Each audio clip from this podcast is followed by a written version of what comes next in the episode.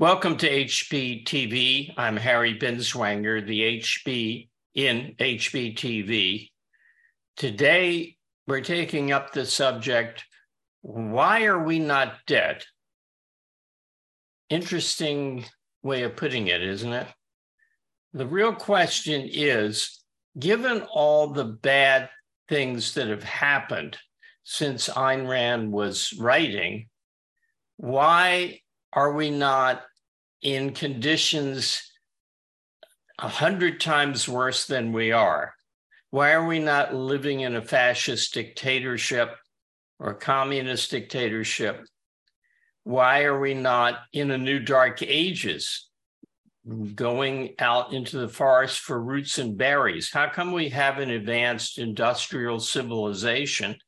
And I'm able to talk to you here from my home in Florida, and you're around the world.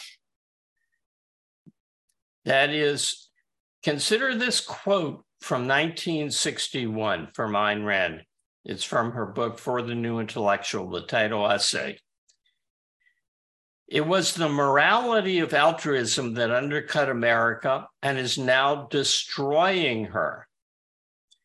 From her start, America was torn by the clash of her political system with the altruist morality. Capitalism and altruism are incompatible. They are philosophical opposites. They cannot coexist in the same man or in the same society. Today, the conflict has reached its ultimate climax, 1961 now.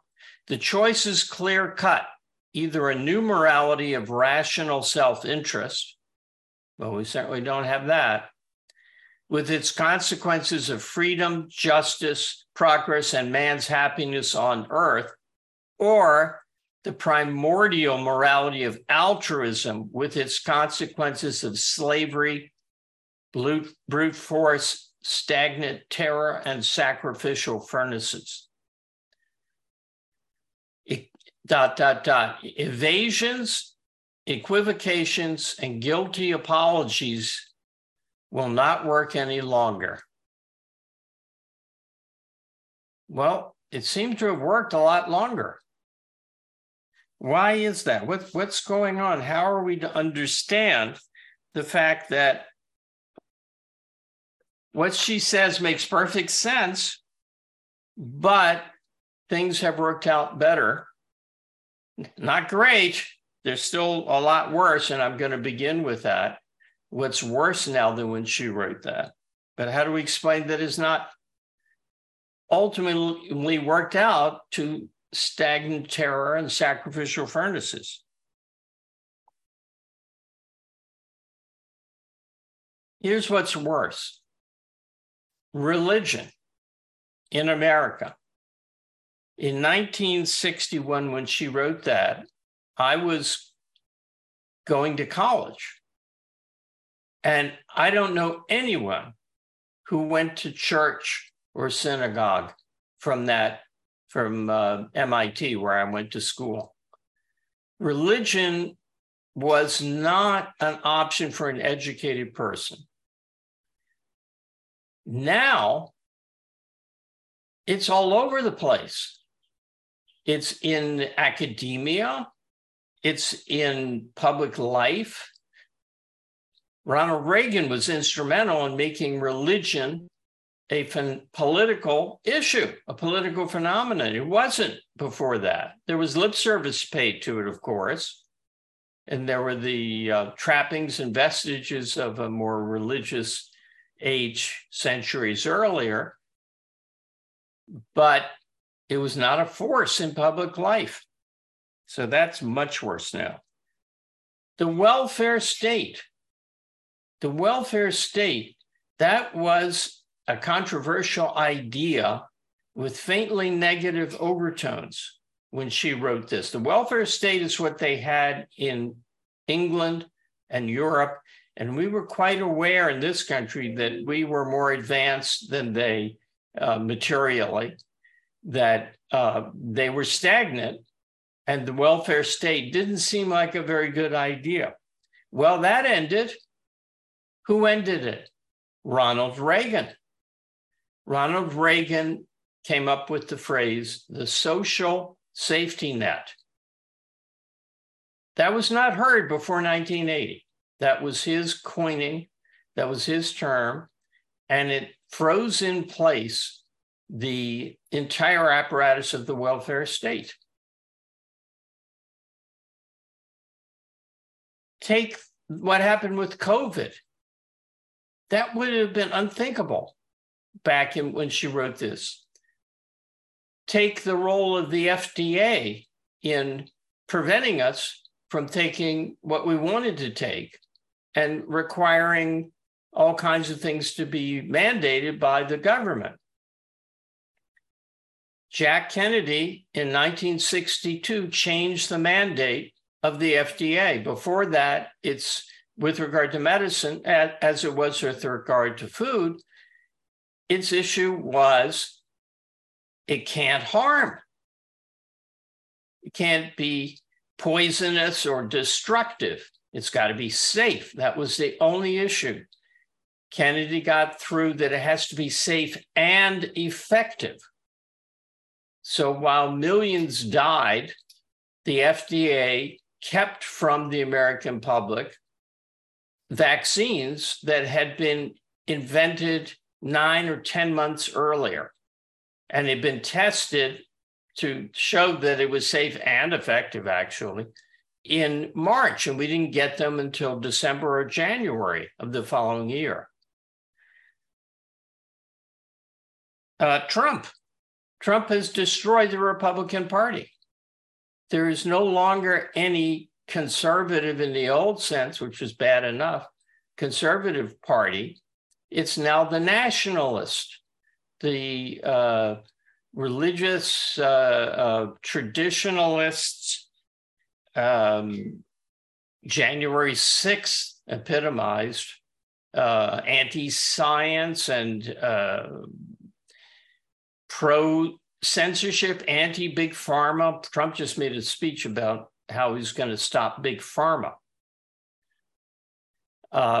Former objectivists have jumped on the bandwagon of saying big tech, you know, Facebook and that sort of thing, are censoring us because, although they don't put it this way, they are exercising their freedom of speech by not having on people they disagree with, not offering to spread ideas they find repugnant. That's their right. That's the right of free speech. Both liberals and conservatives have abandoned free speech. Conservatives were never very much in favor of free speech because they wanted censorship of, quote, obscenity, quote, and all kinds of anti-sex laws. But liberals were staunch in opposition. But there aren't any liberals anymore. And if you use the term liberal, I urge you to get it out of your vocabulary. If you want to call them progressives, I call them regressives, go ahead. But the neutral term is leftists. There are no liberals. Joe Lieberman was the last liberal, and we haven't heard from him in some time. So the recent history, you know, from COVID through January 6th, shows the destruction of any opposition in the political terms. I don't know whether we can ever recover from that until there's an intellectual revolution, which there is only faint signs of so far. How about runaway spending? You know, just the size of the government's take out of everyone's pocketbook. It's going to be hard to grasp this, and maybe I've got the figures wrong. Well, somebody who's there, you know, Google it. But I remember Eisenhower's budget reaching $100 billion. $100 billion. That was in late in his term. I remember it was $70 billion before that. And now it's $6 trillion, $8 trillion. And a trillion is 1,000 billion. So obviously there's some inflation in here, but the expansion of government spending, and that's just the federal government, is unbelievable. In 1961, when she wrote that, few states had an income tax. Now there's about 3 states that don't have an income tax, and a sizable income tax. So economically, financially, things have gotten much worse. Now you might say, well, wait, they've lowered the tax rate. They made it less progressive. And that's true, except the ratio here quoted, as the left themselves say, of 92% when Kennedy took office. No one paid that. I don't think there was a single tax return that paid a 92% rate. There were all kinds of loopholes and deductions, things you don't know anything about, like cattle raising was a big deduction that people took advantage of. So there's no question the size of government, in absolute and relative terms both, is much bigger than it was in 1962. The scope of the regulatory state, there was no environmental movement. There was no EPA. There wasn't a Department of Energy. Do you know in the 50s, in the late 50s, when I was old enough to hear about such things and remember them, there was no aid to federal aid to education. The left wanted the government to give money to colleges, and the right was saying federal aid means federal control. Federal aid means federal control. And the left was, oh, no, absolutely not. That's ridiculous. And of course, now we have total federal control, and not that state control is any better, of the curriculum and the teaching of history and the humanities is completely altered from what it was when I grew up in the 40s and 50s. So things have gotten a lot worse in many, many respects, let alone, you know, gender craziness and woke this and that. I mean, that was unthinkable in 1961. Yet here we are. Not dead. Why? Well, I'm going to give an answer that is a little unusual, and then I'm going to give an answer that you expect. Maybe you expect. The little unusual one is that technology has saved us. Technology has brought an amount of wealth that is so great and so vast that even the increase in government spending can't keep up with it. It's not just the dollars in your wallet. It's things like this show. There's no mind-body dichotomy. Increasing man's material control over his environment brings the opportunity for greater intellectual discovery. It brings about a division of labor intellectually as well as materially. But, you know, consider the hours in your life that you have saved by A, not having to go to store, but just buying on Amazon, and B, not getting lost because there's global positioning satellites. It's incalculable. And the shopping that you can do, I have a classic car. I shopped the whole country for parts for this 1960 automobile that you can't, you know, just go to a dealer and get. This wouldn't have been possible. You'd have to make trips to junkyards in the old days. That's what they did. But I can get parts from Canada, China, well, not China because they didn't make it for my car back then, but all over this country at the click of a mouse. That means the standard of living is so much higher than it was in 1961. even though you don't realize it, you know, there's a reverse frog effect. You know, the story about the frog is put in water, and if you put him in boiling water, he'll jump right out. But if you slowly increase the temperature, he'll adjust to it and be boiled alive, not realize it. Well, the same thing is true for goodness. If you make incremental improvements in your life, it takes an effort to stand back and consider what a better physical conditions of existence you have due to technology. And it's all about the web. It's all about computing power. And now artificial intelligence is going to move us even further, for even faster forward.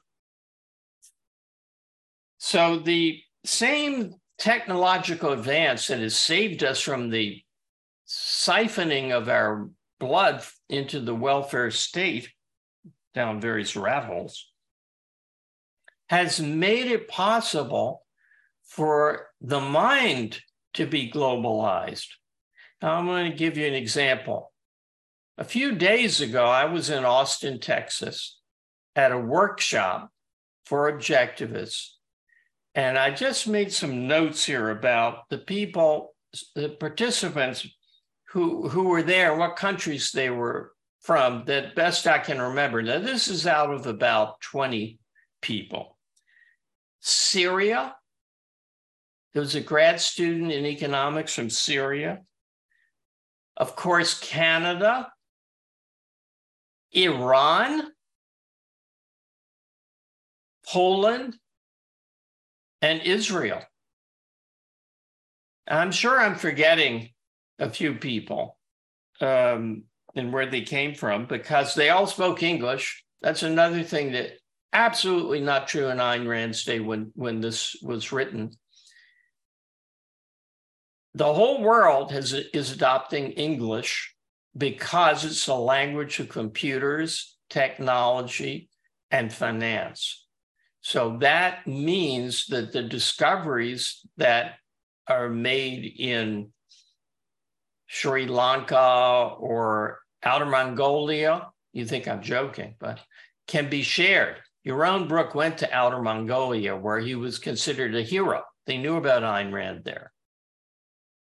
This means the population that we can draw on is multiplied 20-fold. The population of the world is 20-fold the population of the US. And even if you throw in Canada, it's still 20-fold. So when I started my little journal, the Objectivist Forum, in 1980, a couple of years after 1980, I did a breakdown of where people were from who were subscribing to the Objectivist Forum. Of course, almost all of them were from the US, but there was a sizable contingent, about 10% were from Canada. And then about 2% were from Australia and Norway. What happened to England? Forget Syria, Iran, Poland. What happened to England? Ayn Rand was unknown in England when she wrote this. There had been some kind of problem with the publisher, and I went into bookstores and always asked for Ayn Rand, and no one in England had heard of her. I went to Heffers in Cambridge, where Cambridge University is. Heffers is like the main university bookstore there. They have 2 floors and huge amount of inventory. And I asked the bookseller, do you have anything by Ayn Rand? Who? Ayn Rand, she wrote Atlas Shrugged and The Fountainhead. No, never heard of those. Now it's fixed now, but that was 1961. So as knowledge of objectivism disperses around the world, the number of active young minds we can call upon increases proportionally. And we've had an impact. First, Ayn Rand had an impact. And this is the other Now we're getting to the really fascinating stuff. Of course, there's Alan Greenspan, who was a traitor to objectivism, but even so, an admirer of Ayn Rand, who betrayed her, became the most powerful economic figure in the world when he headed the Federal Reserve. But let's not call on that. Let's take John Allison, who is the head of the 9th largest bank in the country, and was not only a fan of Atlas Shrugged or something like that, but was on the board of directors, and still is, of the Ayn Rand Institute, and studied OPAR intensively and gets it, understands that this is an intellectual revolution, a philosophic revolution. And it goes all the way from that through people like Steve Jobs, you know, who's inspired by Atlas Shrugged, according to reports. Bill Gates, who I don't associate with objectivism at all, bought a huge chunk of Ayn Rand's papers when they were put up for auction. But I think a lot of people are in the position of Billie Jean King. Now, the younger ones of you out there don't know who Billie Jean King is. Billie Jean King was a tennis pro and celebrity, and she was friends with an objectivist named Ed Snyder, or at least knew him, maybe friends is too much, who owned the Philadelphia Flyers. He was in Pennsylvania.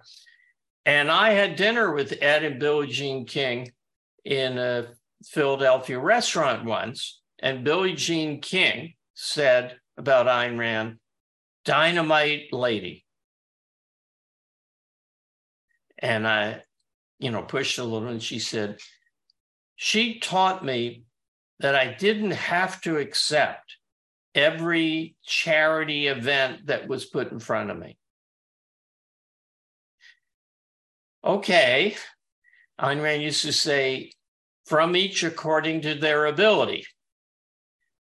So she didn't get, you know, anything deep, but she got the idea of, I've got a life. I don't have to apologize by doing charity events. It's a little tiny bit. So all the way from people who recognize that there's a philosophy that needs to be studied and disseminated, like John Allison, I mean, besides the philosophers here, but business people, public people, to Billie Jean King is a big swath of people in American culture and now reaching out across the world who have profited from Ayn Rand's ideas. And I think that's a large reason. You know, you don't see them coming out and saying, read Introduction to Objectivist Epistemology and contribute to the Ayn Rand Institute.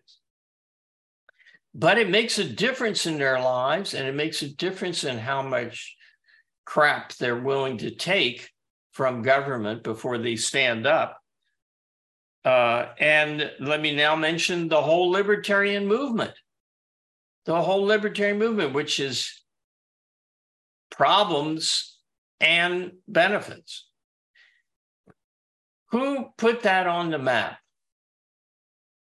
Robert Nozick. Anarchy, State, and Utopia was, I believe, on the cover of Time Magazine, certainly featured in Time Magazine when it came out in 1976. Nozick was at Harvard. He wrote Anarchy, State, and Utopia to put forward a kind of libertarian manifesto. It's got a lot of good things in it and a lot of bad things. It's quite a mix. The bad things are mainly the methodology of modern philosophy. But where did he get it? He got it from Ayn Rand. He read Atlas Shrugged. He liked Atlas Shrugged. He wrote an article on the objectivist proof of the life as a standard of value, arguing it wouldn't work, didn't go through. But that's why we have a libertarian movement today. Before that, libertarian movement was Foundation for Economic Education. And it was about aside from the people already influenced by Ayn Rand, it was about 20 people. You saw the same names publishing in The Freeman, which was the only libertarian magazine at that time, issue after issue, people you've never heard of, like Clarence B. Carson, Paul Poirot. So it was a really backorder movement. And Nozick made it academically respectable because he was at Harvard and you couldn't just shrug him off. And he gave these crazy philosophic arguments for individual rights. He wasn't arguing for objectivism. He was arguing for capitalism. But that had never been done before. No one, except for Ayn Rand, no one had gone out there with a public voice that could be heard and say, laissez-faire is the only system compatible with individual rights.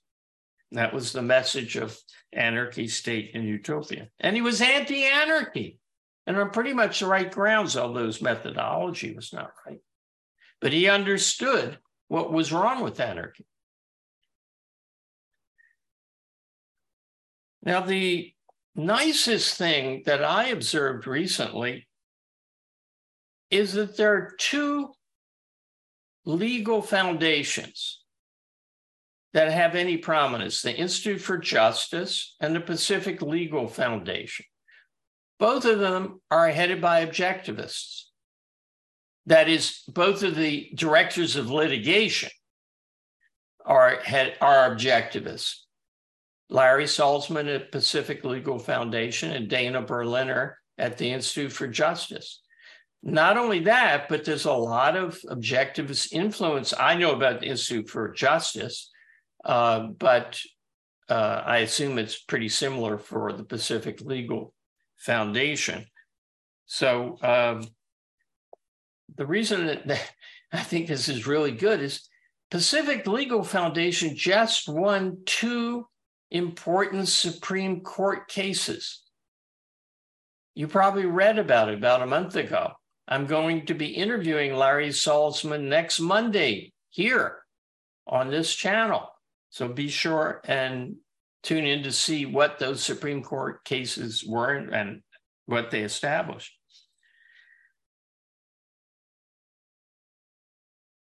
And now for the most, well, I don't know, it's the most encouraging, most surprising thing. Academia is better now than it was, maybe not in 1961, but give me 1965, and it's better. It's better. Philosophy had committed absolute suicide in the 60s. It denied that there was any subject matter to philosophy. It's a method. We do philosophy. John Nelson at the University of Colorado, philosopher, told me philosophy deals with questions that aren't vague enough, that aren't specific enough, that are too vague to be handed over to the sciences. As soon as a question becomes dealable with, it leaves philosophy and becomes part of the sciences.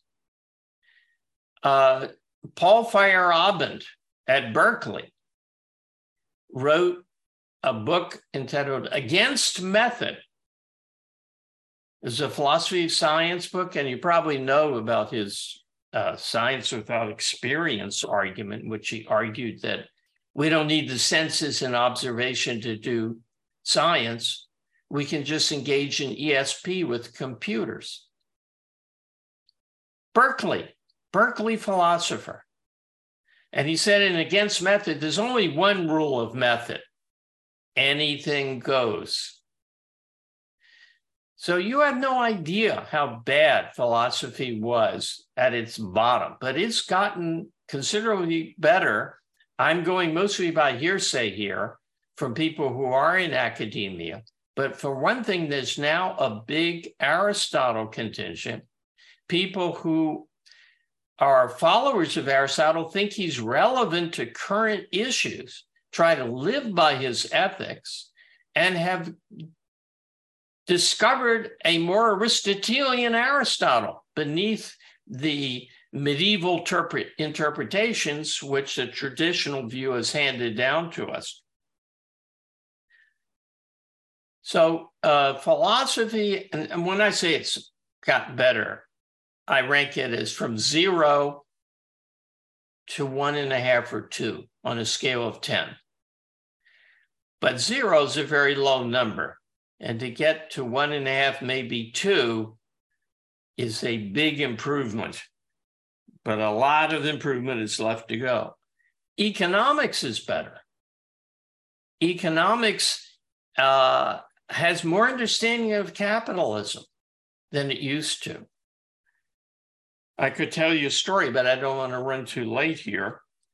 But in the 70s, a pro-capitalist subjectivist economist was talking, I'll just short circuit, talking about gold, and a professor in the department at, I think this was McGill, which is probably the second or first best university in Canada, said that the coming legalization of gold ownership. This was just about the time it was you were allowed to own gold again, would make the price of gold drop to $7 an ounce. He said gold could not maintain any kind of decent price without government support. So his view, where our view was that the government held down the price of gold. His view was that they held it up. And of course, gold is now about $2,000 an ounce. Psychology is better, much better. There was no psychology at the time that Ayn Rand wrote this article. I mean, there was Freud, if you consider that psychology. We are lived by unknown and unknowable forces. Michelangelo was a great sculptor because he wanted to play with his feces as a kid. Everybody wants to sleep with their mother and kill their father, the Oedipus complex. You know, really stupid things. So his view was that man is a lustful beast with a thin veneer of restrictions imposed by taboo. The other school is even worse.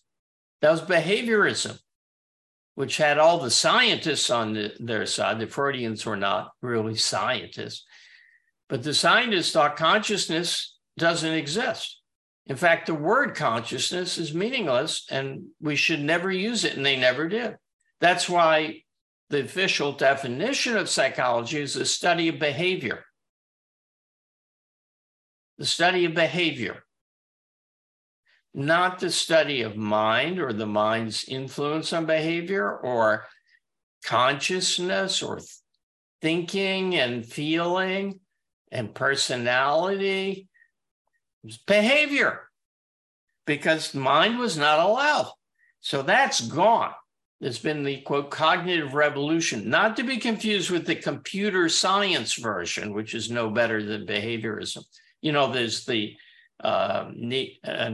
Simon at Carnegie Mellon, who says a man is a symbol processing device. There's that whole computerization view of man, which is crap. And I'm not talking about that, but the people, you know, following Aaron Beck, who was following Ayn Rand and maybe Albert Ellis, holding that emotions come from thoughts. Imagine that. That view is now acceptable. Still no free will. Free will is still out of the question. But the idea that you have a mind and maybe could introspect a little and tell us what's going on in it is now acceptable. So intellectually, materially, and in the ways that that fans out to create, we are better off. Government and politics, culture, you know, like art and so forth, we're worse off. Well, actually, I shouldn't say art. The 60s were probably the low point for art. And now instead of "Oh Calcutta" on Broadway, which is just a nude play, we have some that seem to be more intellectual, like Hamilton, celebrating a founding father. Now, there was 1776 on Broadway in the late 70s, but the lead actress was an objectivist. But that's not, I shouldn't have thrown that in because that's not why it was decent. If it was decent, I never saw it. So I'm not so sure about art, but politics, the regulatory state, it must be 10 times the size of what it was when she wrote for The New Intellectual. And welfare state is absolutely taken for granted. The Republican Party is destroyed. The Democratic Party is in the control of woke regressives. Everybody thinks the climate is dooming us and the governments of the world have to get together and stop production. That, you know, is really awful. But the deeper things are getting better. And with the globalization, we have access to more minds, hopefully some minds of genius. And that's what it's going to take. So thank you very much. I assume there are probably questions which we can take up in next Monday is Larry Salzman of Pacific Legal Foundation. So save your questions and we'll take them up Monday after that, 2 weeks from today. Thank you for your attendance and I hope to see you next week.